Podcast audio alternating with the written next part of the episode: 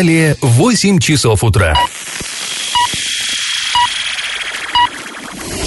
В эфире немного аналитическая, немного юмористическая и слегка музыкальная передача «Заварники» на радио «Шансон Орск» для лиц старше 12 лет. Доброе утро, друзья. Всем привет. Вы слушаете радио Шансон Орск. В эфире программа «Заварники». И ближайший час вы проведете с нами и ведущими Олесей Колпаковой и Павлом Лещенко. Сегодня мы с вами снова поговорим об оптимизации системы здравоохранения. Вчера Татьяна Савинова, это наш министр здравоохранения, выступила перед депутатами ЗАГСОБа и рассказала им, зачем это было нужно и чего теперь ждать. Будем обсуждать очень подробно.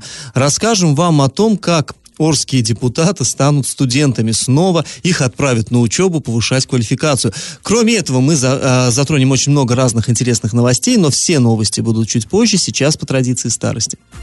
Пашины старости предыдущем выпуске «Заварников» я вам уже начал рассказывать о том, как в 1935 году наши орские власти решили превратить старогородской сад, ну, все вы его прекрасно знаете, это э, на улице Советской, вот недалеко от Старогородского рынка. Так вот, этот а, сад, который к тому времени стал уже старым, а, в образцовый парк имени Куйбышева. И вот, чтобы этот самый парк оказался действительно образцовым, передовым, решили наши местные власти запросить помощь в Москве. Ну, прям а, как сейчас тоже. Все, что благоустраивает да, да. все парки, тоже это помощь Москвы. Да, ну тогда э, сейчас финансовая, а тогда э, организационная.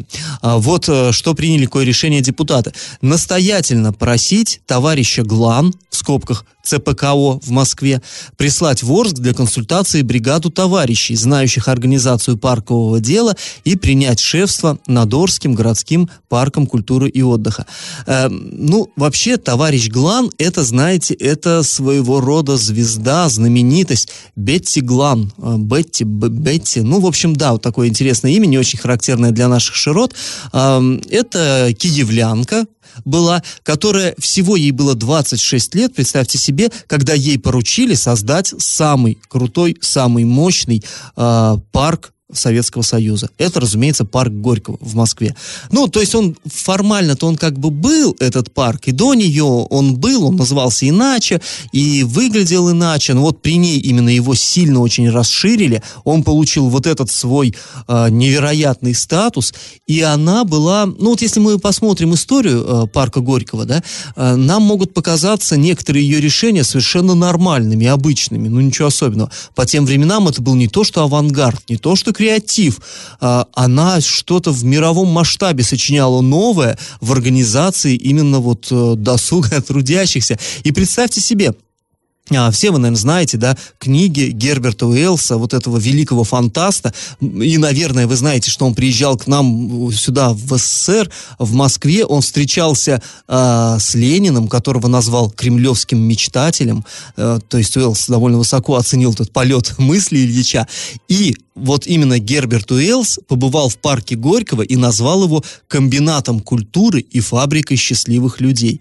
Вот так э, э, звезда, э, классик мировой литературы оценил работу Бетти Глан. И наши орские власти, они тоже были наслышаны о ней. И вот они так просто предлож... решили, что надо пригласить москвичей. Вот из ее команды, как сейчас, сейчас принято, да, я человек там команды какого-нибудь там губернатора, я человек команды главы. А вот они решили людей команды Бетти Глан пригласить к нам в Орск, и пусть они нам парк Куйбышева сделают такой, чтобы все ахнули просто. А, ну, кстати, вообще интересно, что а, в этих архивных документах порой а, листаешь вот эти папки старые, там все листы эти пожелтевшие, и натыкаешься на такие очень известные, порой великие фамилии, которые как-то походя произносятся. Скажем, когда у нас создавали наш вот этот театр а, имени а, годовщины октября, да, Октябрьской революции, а, наш городской театр, и там сплошь сплошь и рядом звучала фамилия Станиславского, потому что труппу набирали в Москве, и актеров из МХАТа выписывали. То есть то, что для нас сейчас кажется чем-то таким далеким, тогда, э, тогда это было, ну, норм. Но почему не позвать действительно из МХАТа людей в Орск? Чем Орск плох? Вот теперь в нас как-то глубоко так засели провинциальные комплексы, а тогда как-то вот этого, очевидно, все-таки не было. Так вот, ну ладно. Разобрались с Бетти Глан, а, что же должны были делать вообще, в принципе, в парке. Ну, прежде всего, озеленение требовалось. Это понятно, для любого парка это, конечно, это основа, это самое главное. Цитата из архивного документа. Озеленение всего парка цветущими и декоративными кустарниками, плющем, хмелем, диким виноградом и помеей, я вот даже не знал этого слова, залез в словарь, да, есть, оказывается, такой цветочек, вьюнок какой-то, а, и посадка цветов в самом широком масштабе с созданием Мичуринского уголка. Ну, Мичурин еще одна звезда той эпохи, да, собственно, и не той, не только той. И вот а, собирались наши городские власти какие-то выводить новые гибриды, новые сорта растений а, именно в этом, в городском парке. Ну, интересно, на самом деле. А, и еще интересная такая деталь, чтобы посетители вот пришел ты в парк, ну да, зелень, хорошо, Мичуринский уголок великолепно, но чтобы ты понимал сразу, что ты никуда попал, пришел, что это действительно образцовый, передовой, революционный парк культуры и отдыха, было решено подсветить ворота. Вот еще цитата. Построить ворота. Одни у главного входа, другие лицом к электростанции.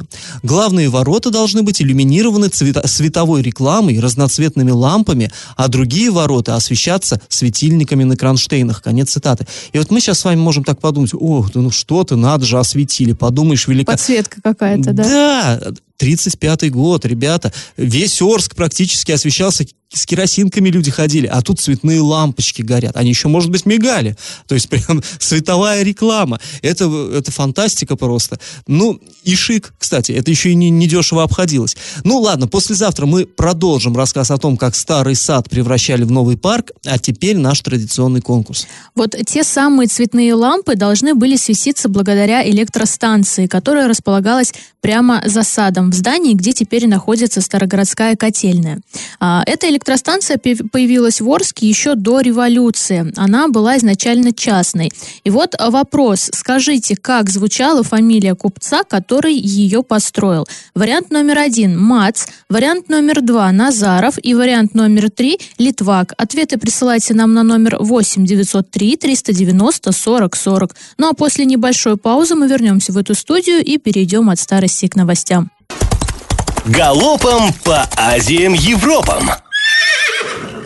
В Оренбургской области разрешено теперь проводить поминальные обеды а, в объектах общественного питания, если столы размещены на расстоянии двух метров друг от друга. За каждым столом могут находиться не более четырех человек. А Денис Паслер внес изменения в указ о мерах по противодействию распространения коронавируса в регионе.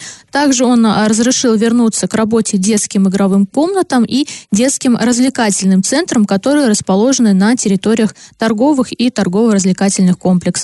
Завтра губернатор Денис Паслер будет работать на востоке региона, в частности в Орске и Новотроицке. Нам сообщили в региональном правительстве, что будет он присутствовать в Орске на открытии школы, школы одаренных детей во Дворце пионеров. Потом он а, поедет в Новотроицк, там посетит открытие кабинета компьютерной томографии в больнице и посетит Уральскую сталь. Ну, понятно, металлургический комбинат. Но интересно, что на завтра же запланирован отчет главы города Орска о работе за год перед депутатами. Но вот именно этого э, мероприятия почему-то в расписании Дениса Паслера нет. Прокуратура проверит заявление о жестких действиях полиции и Росгвардии в Оренбурге и Орске на протестной акции 23 января. А ранее о подаче соответствующих обращений ведомства сообщили оренбургский активист Андрей Лысенко и депутат ЗАГСОБа от партии КПРФ Максим Амелин. А напомним, 23 января а, в областной столице и у нас прошли акции протеста. И а, по данным властей, представителей правоохранительных органов, все они были несогласованными и, значит, незаконными законными. И э, тут стоит сказать, что за последние несколько лет подобные протестные мероприятия э, в нашем регионе проходили впервые. И более того, мы не припомним, чтобы ранее к участникам вот таких акций применялась сила со стороны ОМОНа. А после небольшой паузы, друзья, мы с вами вернемся в эту студию и расскажем о том, как министр здравоохранения отчитывался перед депутатами ЗАГСОБа и рассказывал о предстоящей оптимизации лечебных учреждений. Я в теме. Министр э, здравоохранения Оренбургской области Татьяна Савинова а накануне выступила в законодательном собрании с докладом о предстоящем изменении системы первичного звена оказания медпомощи. Напомним, что вот с э, января текущего года и по 1 мая в регионе проходит реорганизация системы здравоохранения в Оренбурге, Орске и еще в 12 муниципалитетах. И вот по словам министра, главная причина предстоящих изменений – это кадровый дефицит э, в системе здравоохранения здравоохранения и плохое финансовое состояние некоторых районных больниц. И вот, собственно, цитата министра. Речь идет о создании новых э, межтерриториальных медицинских организаций. Это не является ни сокращением, ни присоединением, ни оптимизацией и ни закрытием. Для медработников, которые работают в больницах, участвующих в реорганизации, произойдет лишь одно изменение – запись в трудовой книжке с указанием нового места работы без процедуры увольнения и перевода. Эта цитата была Да, Татьяна цитата. Савинова так сказала. И вы знаете, вот я вчера как-то очень этой темой, так, э, как бы сказать, заболел, стал уже вечером после работы, стал в ней стараться разобраться максимально, что вообще, что такое оптимизация, что хотят сделать. Это вот пришлось продираться просто сквозь какие-то дебри. Потому что столько воды, столько каких-то оптимистических, э, я не знаю, там даже не рассказов, выкриков. Ура, ура, наконец оптимизация. Официальные лица говорят, все, отставить панику, у нас все будет хорошо, у нас все со здравоохранением будет здорово. Но они по-другому сказать и не могут, но здесь стоит Да ну добавить, почему что оптимизация у нас э, в 2000 с 2010 да, если я не ошибаюсь, в системе 12-го. здравоохранения начиналась. 12-го. И вот тоже тогда все говорили, что будет прекрасно, все будет хорошо, но по факту мы это уже увидели, особенно вот в пандемию коронавируса. Ну, вот даже здесь просто я а, хотел разобраться, что, собственно, в чем, вот она говорит, да, а, не будет сокращен ни один медработник. Ну, хорошо, на чем вы собираетесь экономить-то, да? То есть, ну, в любом случае, это же финансовые какие-то э, корни. Оказалось очень непросто в этом разобраться. Ну, и мне, у меня ощущение, что и никто и, не хочет, чтобы мы разбирались. Вот просто приняли на веру, что все будет хорошо, и как бы, и ладно, и ура, и вперед. Все-таки нашел я вот как вроде бы какое-то здравое зерно в этом.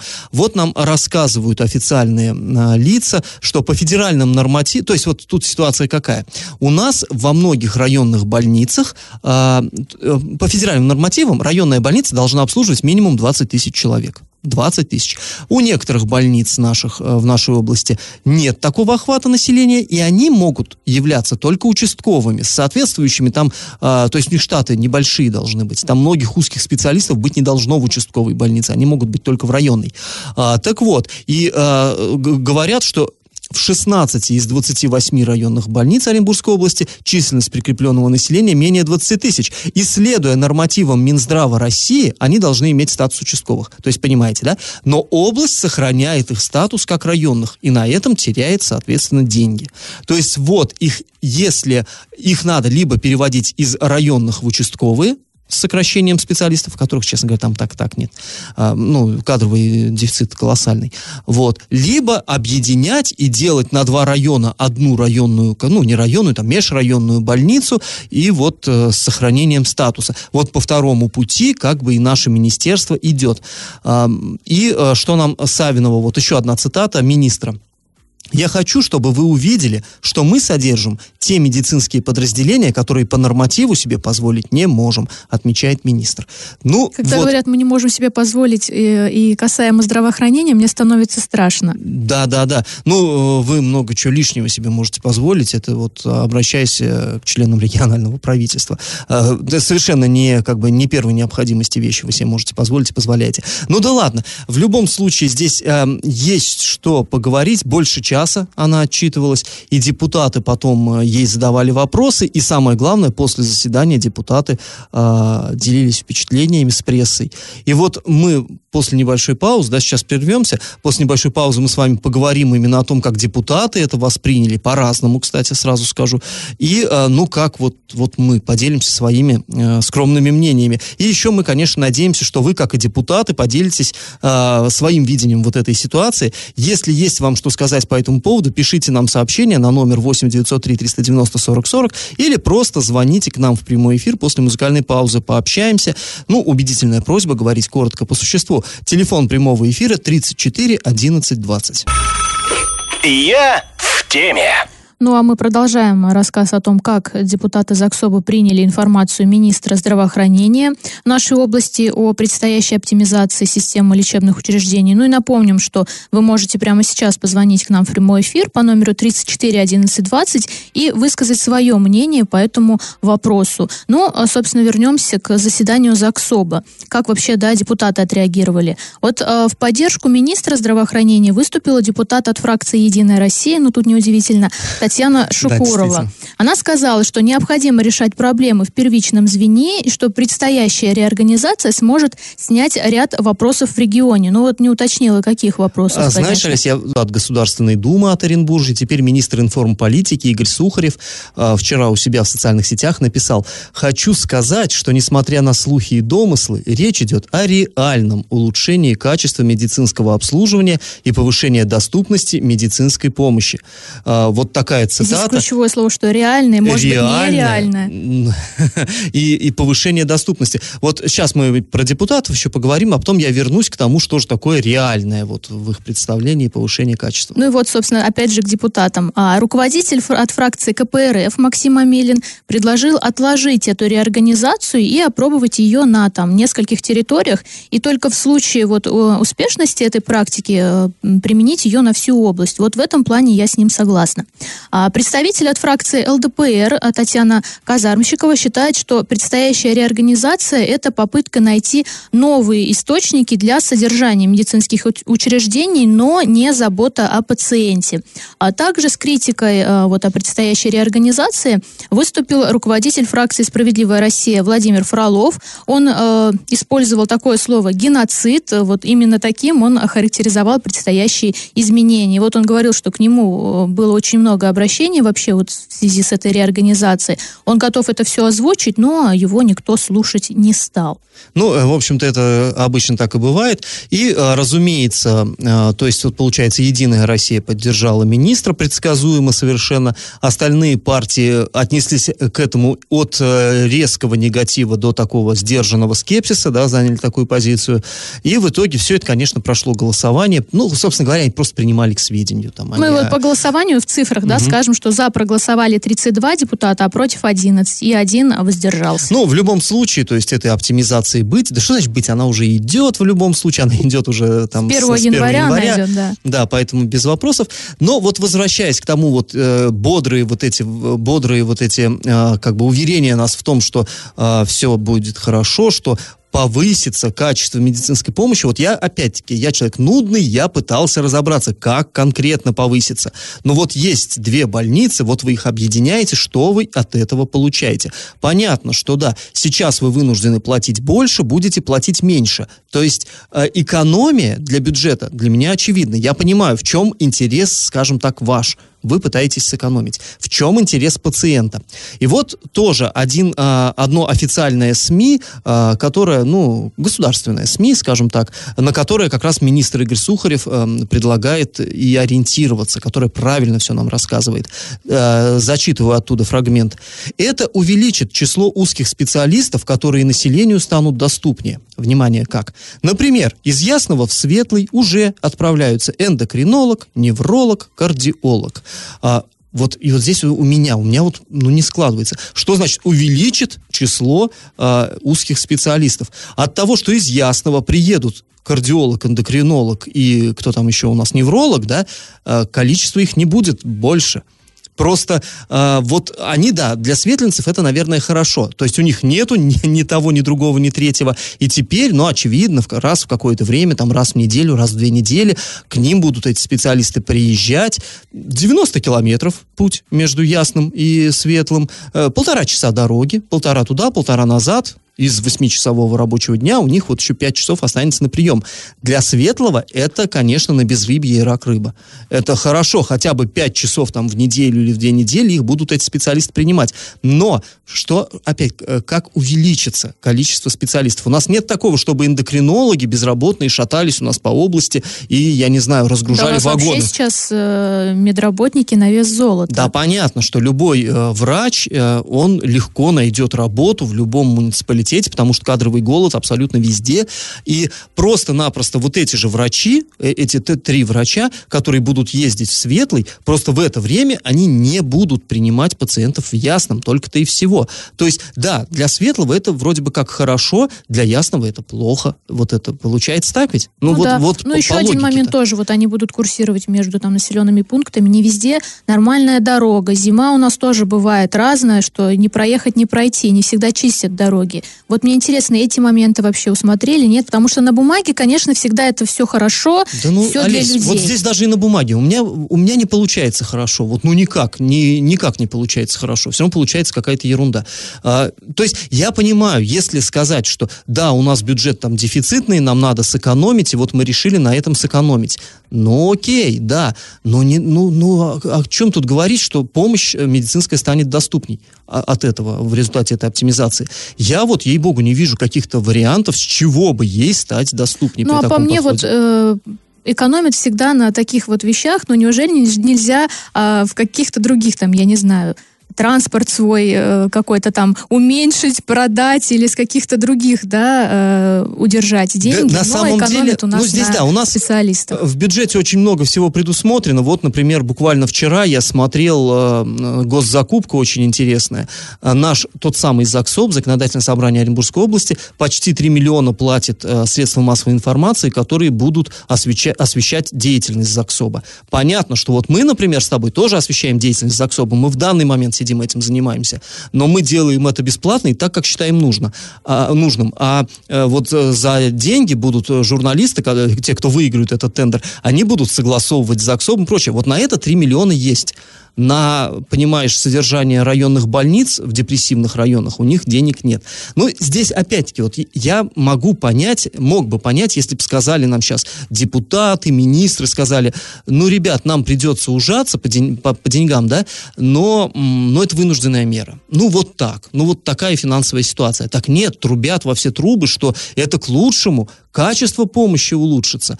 И вот я вчера везде, где мог, там в соцсетях, везде э, э, разослал вот эти вопросы. Да вы объясните по-людски. Я понимаю, как вы будете экономить, как вы улучшите качество обслуживания населения. В целом, по области, как эта система улучшит. Внятного ответа вот, ну, я не вижу. Ну, может, я вот просто бестолковый, но здесь опять, понимаешь, э, если я все-таки, э, может, не очень умный человек, но я 20 лет в СМИ, и с информацией работать я умею, это моя профессия. Если я ничего не понимаю, как они предполагают, что это поймут другие люди, работающие в других сферах? Тоже для меня совершенно непонятно. И вот эти вот все рассуждения, что все у нас так здорово и хорошо, я их просто воспринимаю как... Ну, я согласна, да. Но э, раз они захотели попробовать, вот и в этом плане я солидарна вот с Максимом Амелиным от фракции КПРФ, что нужно было на нескольких вот территориях это запустить, посмотреть, попробовать, проанализировать и уже потом применять на всю область. Потому что вот так вот резко запустить на 12 муниципалитетов и вот два больших города, Орск, Оренбург, ну, это как-то вот рискованно по мне. Ну, э, с Амелиным я бы, пожалуй, согласился, если бы все это не пробовалось э, с 2012 года. Есть у нас куча примеров, я могу опять называть конкретные, конкретные больницы, которые ликвидированы, и куда теперь приезжают раз в две недели специалисты. все это есть, все это уже происходит, все это мы видим. И э, вот мы видим качество, как, как изменилось. Конечно, в худшую сторону. Но вот нам уверяют, что не, нас уверяют, что не нужно паниковать, и Игорь Сухарев уверяет, что улучшится качество медицинского обслуживания. Э, Ну, вот самое обидное, что э, через там пару-тройку лет, когда все, все, все станет очевидным, все станет на свои места, э, спросить-то особо и не с кого будет. Я вот так себе думаю. Потому что у нас ротация в органах власти бешеная. Э, Так, друзья, у нас сейчас звоночек к нам в студию есть. Здравствуйте. Здравствуйте. Здравствуйте, как вас зовут? Алло. Алло, алло, Да-да, представьтесь, пожалуйста, вас как зовут? Ольга. Ольга, э, слушаем вас внимательно. Что вы можете сказать по этому вопросу? Ну, я бы хотела сказать вот что. Президент говорит у нас, что у нас медицина в шаговой доступности. Вот подвели итоги в этом году и говорят, что закончился первый этап приватизации у нас в городе. Мы, значит, э, хорошо это ну, просматриваем. Закрыта у нас э, больница в поселке Первомайском и в районе площади Гагарина. Рушится поликлиника. Значит, это вот первый этап. Открыли онкоцентр. Чтобы его запустить на полную мощность, главврач написал, что там нужны и миллионы, и оборудование, и э, чтобы запустить его на полную мощность, там и не хватает персонала. Вот так, значит, просматривается эта ситуация. Сейчас, вот второй этап оптимизации по городу. Вы сейчас сказали, что там будут объединения и так далее. А как с больным ребенком ехать из поселка Ора из поселка здесь ближе Крыловка, допустим, как, как в городе это вот оптимизация будет сказываться на том, чтобы действительно здравоохранение было в шаговой доступности. А я вам скажу, Это- да-да-да, вы знаете, э, нам объясняют это так. И вчера министр об этом говорил, что если до сих пор вы ездили к врачу, то теперь врач будет приезжать к вам. И, э, ну, как бы ее слова да богу в уши, но э, тоже у меня лично большие сомнения. Почему-то даже к тем, кто живет действительно недалеко там от поликлиники, врач едет, как мы знаем, довольно долго. А вот, ну, в поселке Ора и там Джаната, а, ну, в Джанталапе ФАП вот сейчас открыли, да, там заживут люди. Но мне тоже, я тоже разделяю ваше недоумение на самом деле. Э, Ну, Павел, еще вот к тому, что вот на злобу дня. Ведь э, такая ситуация сейчас опасная. Вот э, на прошлой неделе наша председатель э, клуба «Дети войны» похоронила своего сына. Три дня с температурой 40 человек ходит на работу. Заражает членов своей семьи, Ой, извините, значит, Ольга, э, естественно, в коллективе. Ага, да, да, да, И- да, я вас услышал. Но это все-таки немножечко, немножко не по той теме. Вот э, пр- предыдущий ваш... Нет, ну как занята тема? Шаговая доступность и время. Мгм. А, Вот э, раз- разрез. Если, если президент ставит такую задачу, что у нас должно быть обеспечение, ну, шаговая доступность, это уже говорит о том, что все должно решаться оперативно. Три дня с температурой на работу, ему не приезжает скорая помощь, и вызываете врача, и врач не приходит. Как вот? А? Да, да, да, полностью, полностью я с вами согласен, совершенно все верно. А, да, вот я и говорю, и в городе, не только э, вот в э, каких-то удаленных поселках, но и в центре города такая ситуация есть. Это действительно огромная проблема. И, э, ну, здесь все-таки, как мне кажется, у нас в городе это, она стоит не так остро. Э, как вы говорите, шаговая доступность, действительно, шаг у нас здесь в городе, сделать этот можно. По крайней мере, здесь худо-бедно чистятся дороги, и здесь есть какое-то транспортное сообщение. Если э, вот между Да, тем же ясным и, ясным и светлым, там вот этот шаг 90 километров. И это уже совершенно другой коленкор. В любом случае, друзья, очень-очень много вопросов к этому возникает. И мы уже не первый раз с Олесей поднимаем эту тему здесь в эфире. И чует мое сердце далеко не последний. Я думаю, что мы еще будем возвращаться к ней не раз и не два. А, друзья, после небольшой паузы мы снова вернемся в эту студию и расскажем вам о том, как орские депутаты на три дня станут студентами. И как это понимать? А, Друзья, а мы, прежде чем перейти к следующей теме, вот не отпускает не только нас с Олесей тема оптимизации медицины, наших слушателей, вас тоже, видимо, не отпускает. Вот у нас еще звоночек есть, кто-то хотел с нами пообщаться. Здравствуйте. Алло, алло. Доброе утро. А, Здравствуйте, представьтесь, пожалуйста. Доброе утро. А Вы знаете, я быстро хотела вот э, задать такой вопрос. Вот хорошо, они делают эту оптимизацию. Как это будет выглядеть, нам уже страшно представить вот эту Нам не тоже. то что шаговую, а кило- километровую доступность. Да, а много, вот если много километровую. что-то не так, и будет еще хуже, чем было, нам что ждать?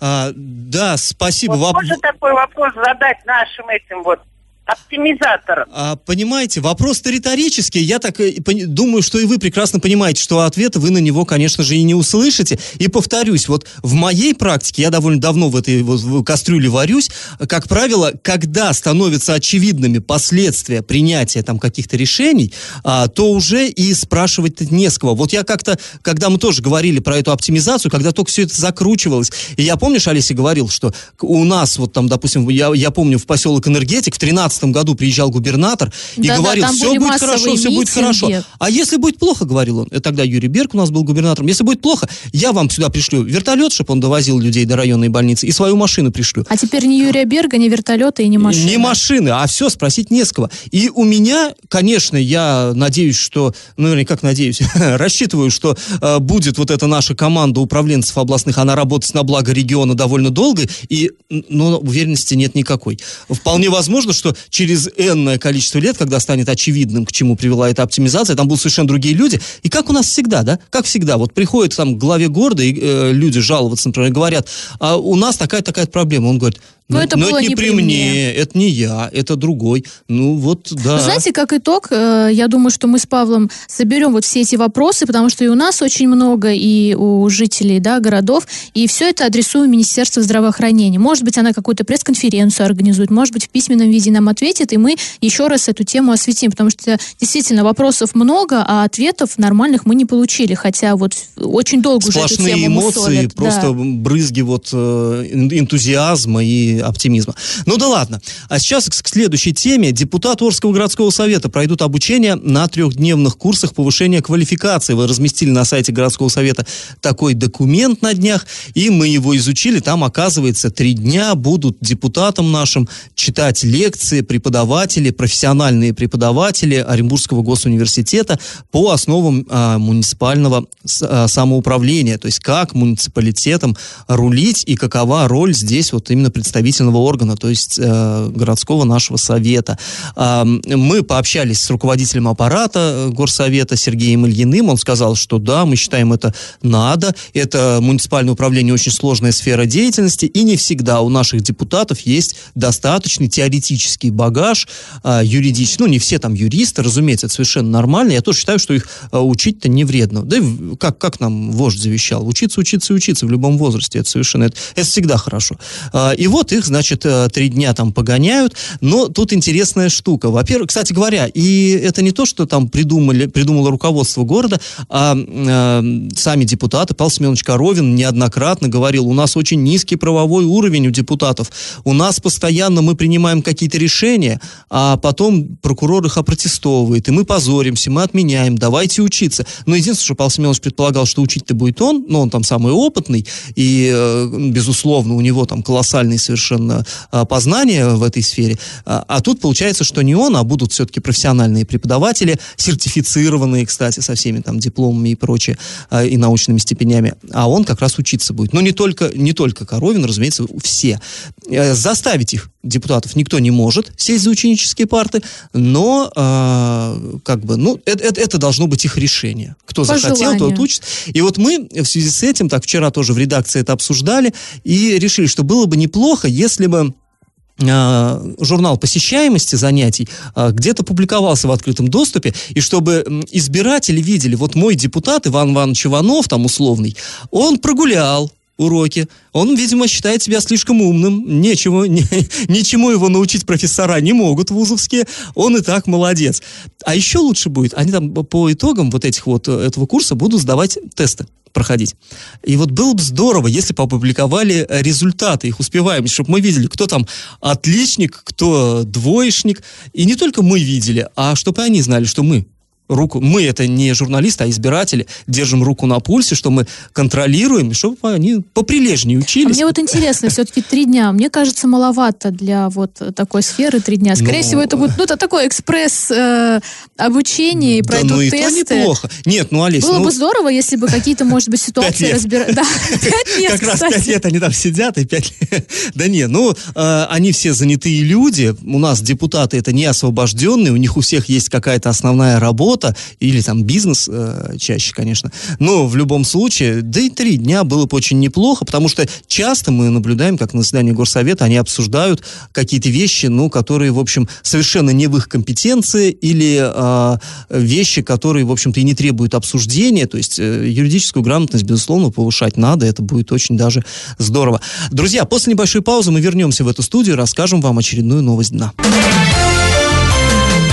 Новость дна. Очередная э, такая криминальная история с явным оттенком идиотизма произошла в славном нашем городе Оренбурге. Обратился в полицию некий житель дома по улице автомобилистов. Он сказал, что кто-то поджег его автомобиль Рено Логан. Автомобилистов автомобиль уже интересно. Ну, в общем, а, поли- полиция подняла записи с камер видеонаблюдения и обнаружила, что перед тем, как начался пожар, по двору очень долго шатался какой-то непонятный, неизвестный мужчина. А, ходил, ходил, ходил, потом взял и поджег и как бы и исчез. Но э, он был неизвестным до поры до времени. Вскоре на него вышли. Обнаружилось, что это 35-летний житель Оренбурга. Оказалось, что мужчина этот был очень сильно нетрезв. И в процессе, э, в процессе распития, то есть восхождения к этому состоянию нетрезвости, он узнал о том, что его друг а, конфликтует с новым сожителем своей бывшей жены. Такой вот любовный треугольник. И он решил отомстить вот этому самому сожителю бывшей жены и поджечь его машину. Но вот беда, он толком не знал, какая машина, и поэтому он ходил, ходил, ходил, ходил, и так и не смог понять, где, собственно, машина обидчика вот этого, и на всякий случай взял, ну, и сжег какой первый попавшийся автомобиль, оказался это Рено Логан, совершенно постороннего человека. А, хихоньки-хахоньки, но возбуждено... Вот помог другу, а теперь может от- отправиться да и не, в не места столь помог, я сказал. Странная помощь. В общем, э, в любом случае, возбуждено уголовное дело и максимальное наказание лишение свободы на срок до пяти лет. Очень серьезно. Сейчас мы уйдем на небольшую паузу, потом вернемся в эфир, чтобы подвести итоги нашего исторического конкурса. Раздача лещей. Ну а в начале этой программы Олеся вас спрашивала, кто же из орских купцов построил первую городскую электростанцию. Ну вот предлагались варианты Назаров, Литвак, да, это известные орские купеческие фамилии, много в чем, они оставили серьезный такой след в истории нашего города, но к электростанции они отношения не имеют, ее построил Александр Фридрихович Мац. Кстати говоря, вот ему помимо этой электростанции мощностью 82 лошадиных силы, ну движок был 82 лошадиных силы, разумеется, э, вроде ерунда по нынешним временам, а тогда это просто прорыв э, э, такой научный. А, так вот, ему принадлежали пивзавод, лимонадный цех и еще и доходный дом. Вот знаете, да, э, в старом городе, где сейчас у нас управление пенсионного фонда, это был доходный дом, который тоже ему принадлежал. В общем, правильный ответ один. Победителем у нас становится Ольга. Она получает бонус на баланс мобильного телефона. Ну, а мы с вами на этом прощаемся. Снова встретимся в пятницу. Пока. До свидания. Завариваем и расхлебываем в передаче «Заварники» с 8 до 9 утра в понедельник, среду и пятницу на радио «Шансон Орск». Категория 12+. Радио «Шансон». СМИ зарегистрировано Роскомнадзором. Свидетельство о регистрации Л номер ФС 7768 373 от 30 декабря 2016 года. Для лиц старше 12 лет.